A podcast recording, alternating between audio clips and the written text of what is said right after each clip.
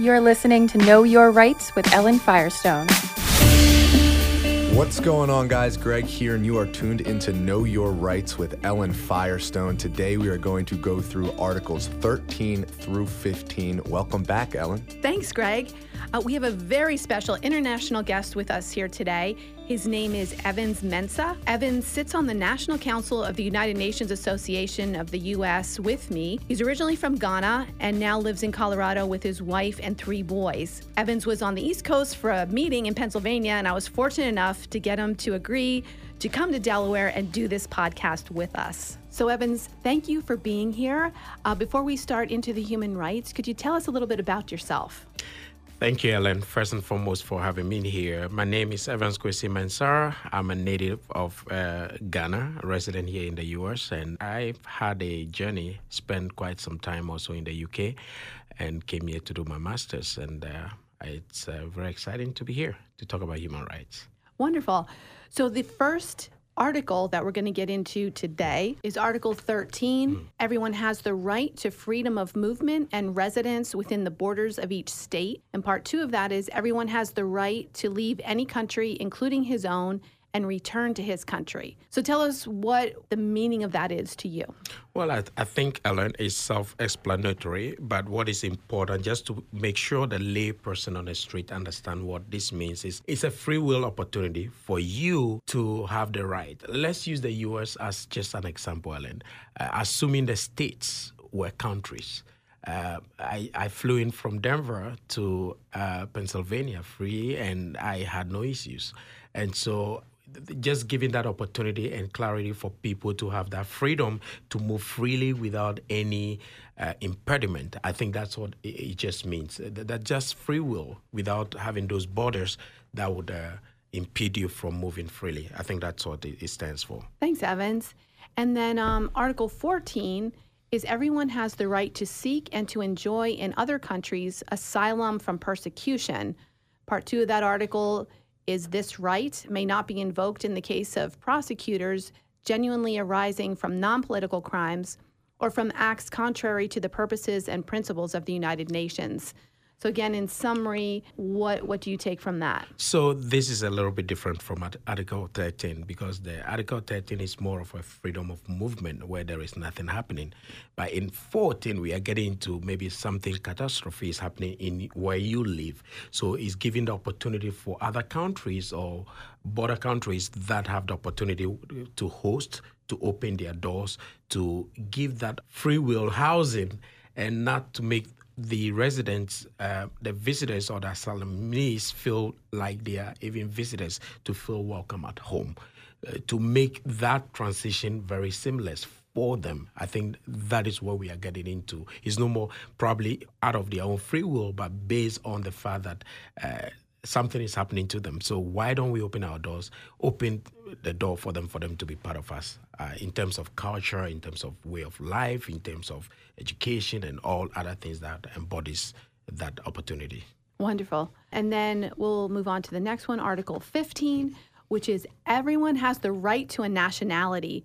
No one shall be arbitrarily deprived of his nationality, nor denied the right to change his nationality. So you are an expert in this area. So right now, I, I just connect all of it. So right now, this is a little bit connected to Article uh, thirteen, freedom to move. The difference between Article thirteen and fifteen, Ellen, from my understanding, is thirteen talks about freedom to go, not necessarily to become a resident in that country. So that's Article thirteen. fourteen talks about something happens. It could happen to anybody here in the U S. It can happen to, may God forbid, it can happen to any other country. It just happens that the U S seems to be the, the host of so many uh, things that goes on in other countries. And they are blessed, we are blessed, and it's just an opportunity to share that blessing. Now, in Article fifteen, you have still the choice to become a resident and a national. And there, probably the reason you might say that is me being a, not born here in the U S, but being a native of a different country, Ghana. Uh, I wasn't under Article fourteen where it was based on an asylum. I came here based on education. I came to do my master's here. I did my bachelor's in the U K, and I chose to come to the U S on my own to become a national. a resident of the U S, mm-hmm. and my kids are all born here, and I have total allegiance to the United States of America, obviously. So I think that opportunity, this is what makes America American. I think if all countries can embody this, I think this is what Eleanor Roosevelt wanted in the first place, and that's another conversation on its own. Right, right.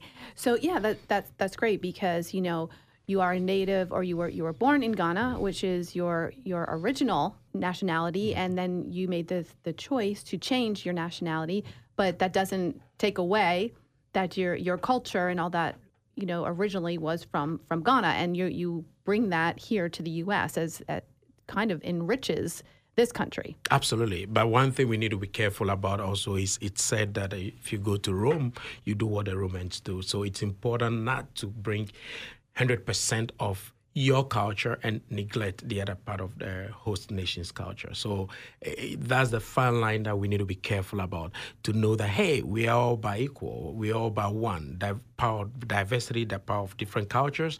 So yes, you don't neglect your native culture, but you embody the culture of the nation that welcomes you, and you abide by the rules and regulations that goes with it, and we all live peacefully. And I think that's what is important. Those are the missing links to some people. So it's important to have both aspects and live very peacefully. Thank you, Evans. uh, I think this is a good lead into um, a recent endeavor of yours, which was uh, your, a book entitled Synergy and Commonality that was recently published. And, um, you know, the the right to a nationality is is more based on how we're different. And then you wrote this book about synergy and commonality. So the key to success, actually. So can you give us some of the, the key points from your book? Okay, Ellen, thanks so much for this opportunity. I just recently became an author of uh, this book, Synergy and Commonality, The Key to Success, as you alluded. And I think the, uh, just to backdrop, the uh, I wasn't supposed to be an author by profession. Uh, I'm a business strategist. But I had a passion to bring people together.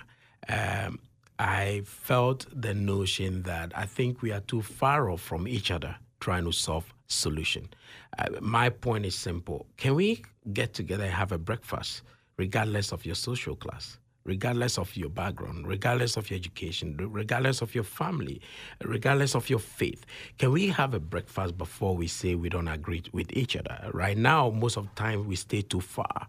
Uh, even with the political environment, we stay too far from each other. We don't know each other. So the book, even though does not touch based on all the key things that I've mentioned per se, but I just want to say the book brings us together to be in one room so that we can have eye to eye to each other. We can understand that if you look at the left arm, it's totally different from the right arm. They, they are arms, but they need each other to propel you to be better. Uh, the leg cannot do what the arm is doing. The head cannot do what the mouth is doing.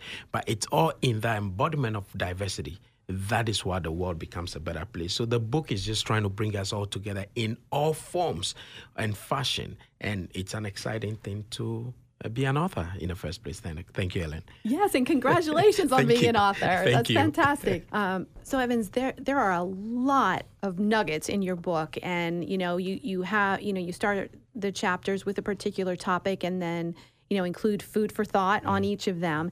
And I know one one quote that mm. really attracted me was, it was, "Character is how you treat people who can't do anything for you," and to me, that ties right into this whole topic of human rights. And, you know, there are some of us who, you know, maybe had had it a little better in life. There are some of us who, you know, possibly had more opportunities than than others. And so it's natural for us to to want to help. And this this idea of character is how you treat people who can't do anything for you. So it's helping without expecting anything in return. Um, it's just the right thing to do.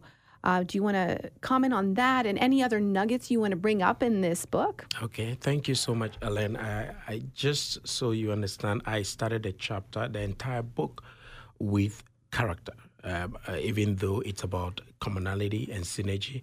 Uh, I use character because character is just like the foundation of every building, every life, every occupation, life and all that. And people misunderstand character to so many other things. And I felt character should start it. And the reason that quote came in was the fact that it was something I saw when I was driving Uh, along one of the U S states, and uh, it was in an old church building, uh, electronic sign. And immediately I read it, it resonated with me. That character is how you treat people who do nothing for you. It's true. In the sense that sometimes because we have business affiliations, we have uh, expectations from people, uh, we tr- tend to do things for people that we get things back from. But in this case, your true character reveals itself in adversity. Your true character reveals itself when you gain nothing from, or you have no expectation from the person that you're helping.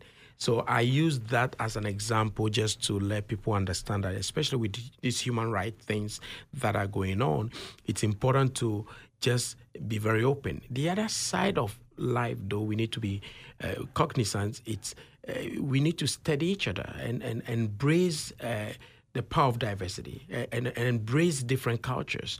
Uh, and I, I already alluded to the fact that you go to Rome, you do what Romans do. However, we also need to embrace to learn others, because this human rights thing is a whole business uh, topic on its own, Ellen, in the sense that if you don't learn the next culture, mm-hmm. how are you going to do a successful business in another country right. when you don't know their culture? So mm-hmm. even though we're talking about human rights here, it has a business connotation mm-hmm. where you need to understand. The sense of humor here in Delaware might totally be different from the sense of humor in just the next state in New Jersey. So how do you really learn that culture, let alone cross the borders? So in, in as much as we're trying to help people, we should not look at it as to it's a waste of time, it's a waste of money, it's a waste of opportunities. It's important important to understand what it means to understand different cultures, because some businesses fail in different countries. For instance, a country like Latin America where the Chevrolet failed by just naming a, a car no-go, meaning no-go. The meaning of the car means no-go. It never sold in the seventies and eighties and nineties because the car is supposed to move. Right. So they had to change. They had to study the culture to understand, oh, we had to change the name before they succeeded. There are so many examples that we need to look. So there are other aspects to just being open mm-hmm. and helpful, and we come in to be a blessing in return. Right. So understanding differences as well as what we have in common, and then helping whether we receive something in return or not. Absolutely. And is there anything else you want to comment on? Anything else in the book or, or from the articles themselves that we covered today? Yes. Yeah, so w- one of the things I wanted to educate people, I've, I've been on a, a message tour, uh, which ties into human rights and also the book and everything. But the most important thing is the fact that someone does not look, sound like you does not mean the person is inferior. Uh, it's important to respect each other, and respect, it's not a fetish way of respect to say, yes, ma'am, yes, dad alone. Uh, you can do that and do the opposite. Uh, so my advice is into four folds.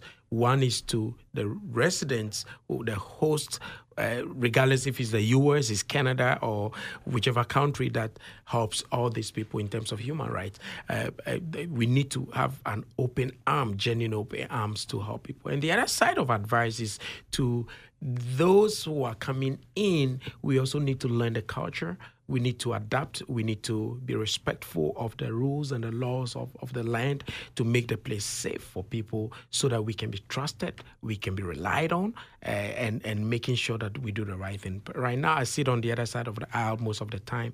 Uh, I'm tired of just hiring people who are just skillful. I want to hire people who are reliable, because you can be very skillful but not reliable. So it's so important true. to have reliability in who you are, your persona, what you do, not to say you're perfect, so that we can have a better world. I think that's all we are singing right now, to make sure we sing from the same high note. So that's my message to everybody. Thank you, Evans. So I know um, recently you took a trip to Ghana, yep.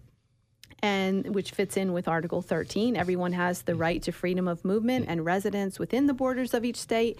And everyone has the right to leave any country, including his own, and then return to his country. So this is a good example of you were you were from Ghana, you came to the U S, you went back to Ghana. And do you want to tell us a little bit about that trip? Maybe some things you learned there, uh, some things you did while you were there? Yes, so actually, I, I being a self-author, I started a tour right here in the U S and I uh, started in Colorado, came to Washington, D C, and then two days after, I'm grateful to my family who actually gave me the opportunity to do all these things that I do. And I went to my um, home country, and and, and because a it was more of a message tour, not a book tour, because the message in a book is what I want people to resonate to. I was surprised that I was fully welcome. And sometimes uh, they say a king or queen, not because I'm one, is not recognized in its own home. But this was different. I had a huge support of companies, the World Bank that I consult for. On the side, uh, they were supporting uh, private companies. Even politicians were at the launch. The whole thing turned out to become a, um, a, a, a company retreat. And the, the journalists, I was on a... Uh, invited to be on about uh, four different uh, uh, national T V stations, uh, uh, got re-invitations to some of them to talk about leadership, and um, got invitation also to speak at the military uh, uh, grounds, and uh, had a lot of welcoming opportunity. Now, I, I when the flight that took me in was uh, I was returning back to the U S when it took off, I just saluted the country, just because I felt for once they received their own, to the point that I'm going to be going back hopefully every quarter just to send that message around. The, the, the final thing I wanted to advise people on is I also just came back from a, a was invited as a private citizen uh, in this country to join uh, the high-ranking uh, military officials in Cairo, in uh, Pennsylvania, and and and just to have that mix of the military and the civilians, top executives coming together. Sometimes we see the military as very distant from us. And to have a discussion, putting things together and making the world a better place, making the... Uh, I've learned one thing, as in what DIME means, as in D I M E, that every nation, especially the U S, Uh, not different from Ghana or any other country, but the U S have the power to lead through the uh, the power of uh, diplomacy, the uh, informationary, using all the cyber and all those information, the military and the economical uh, point of view to lead.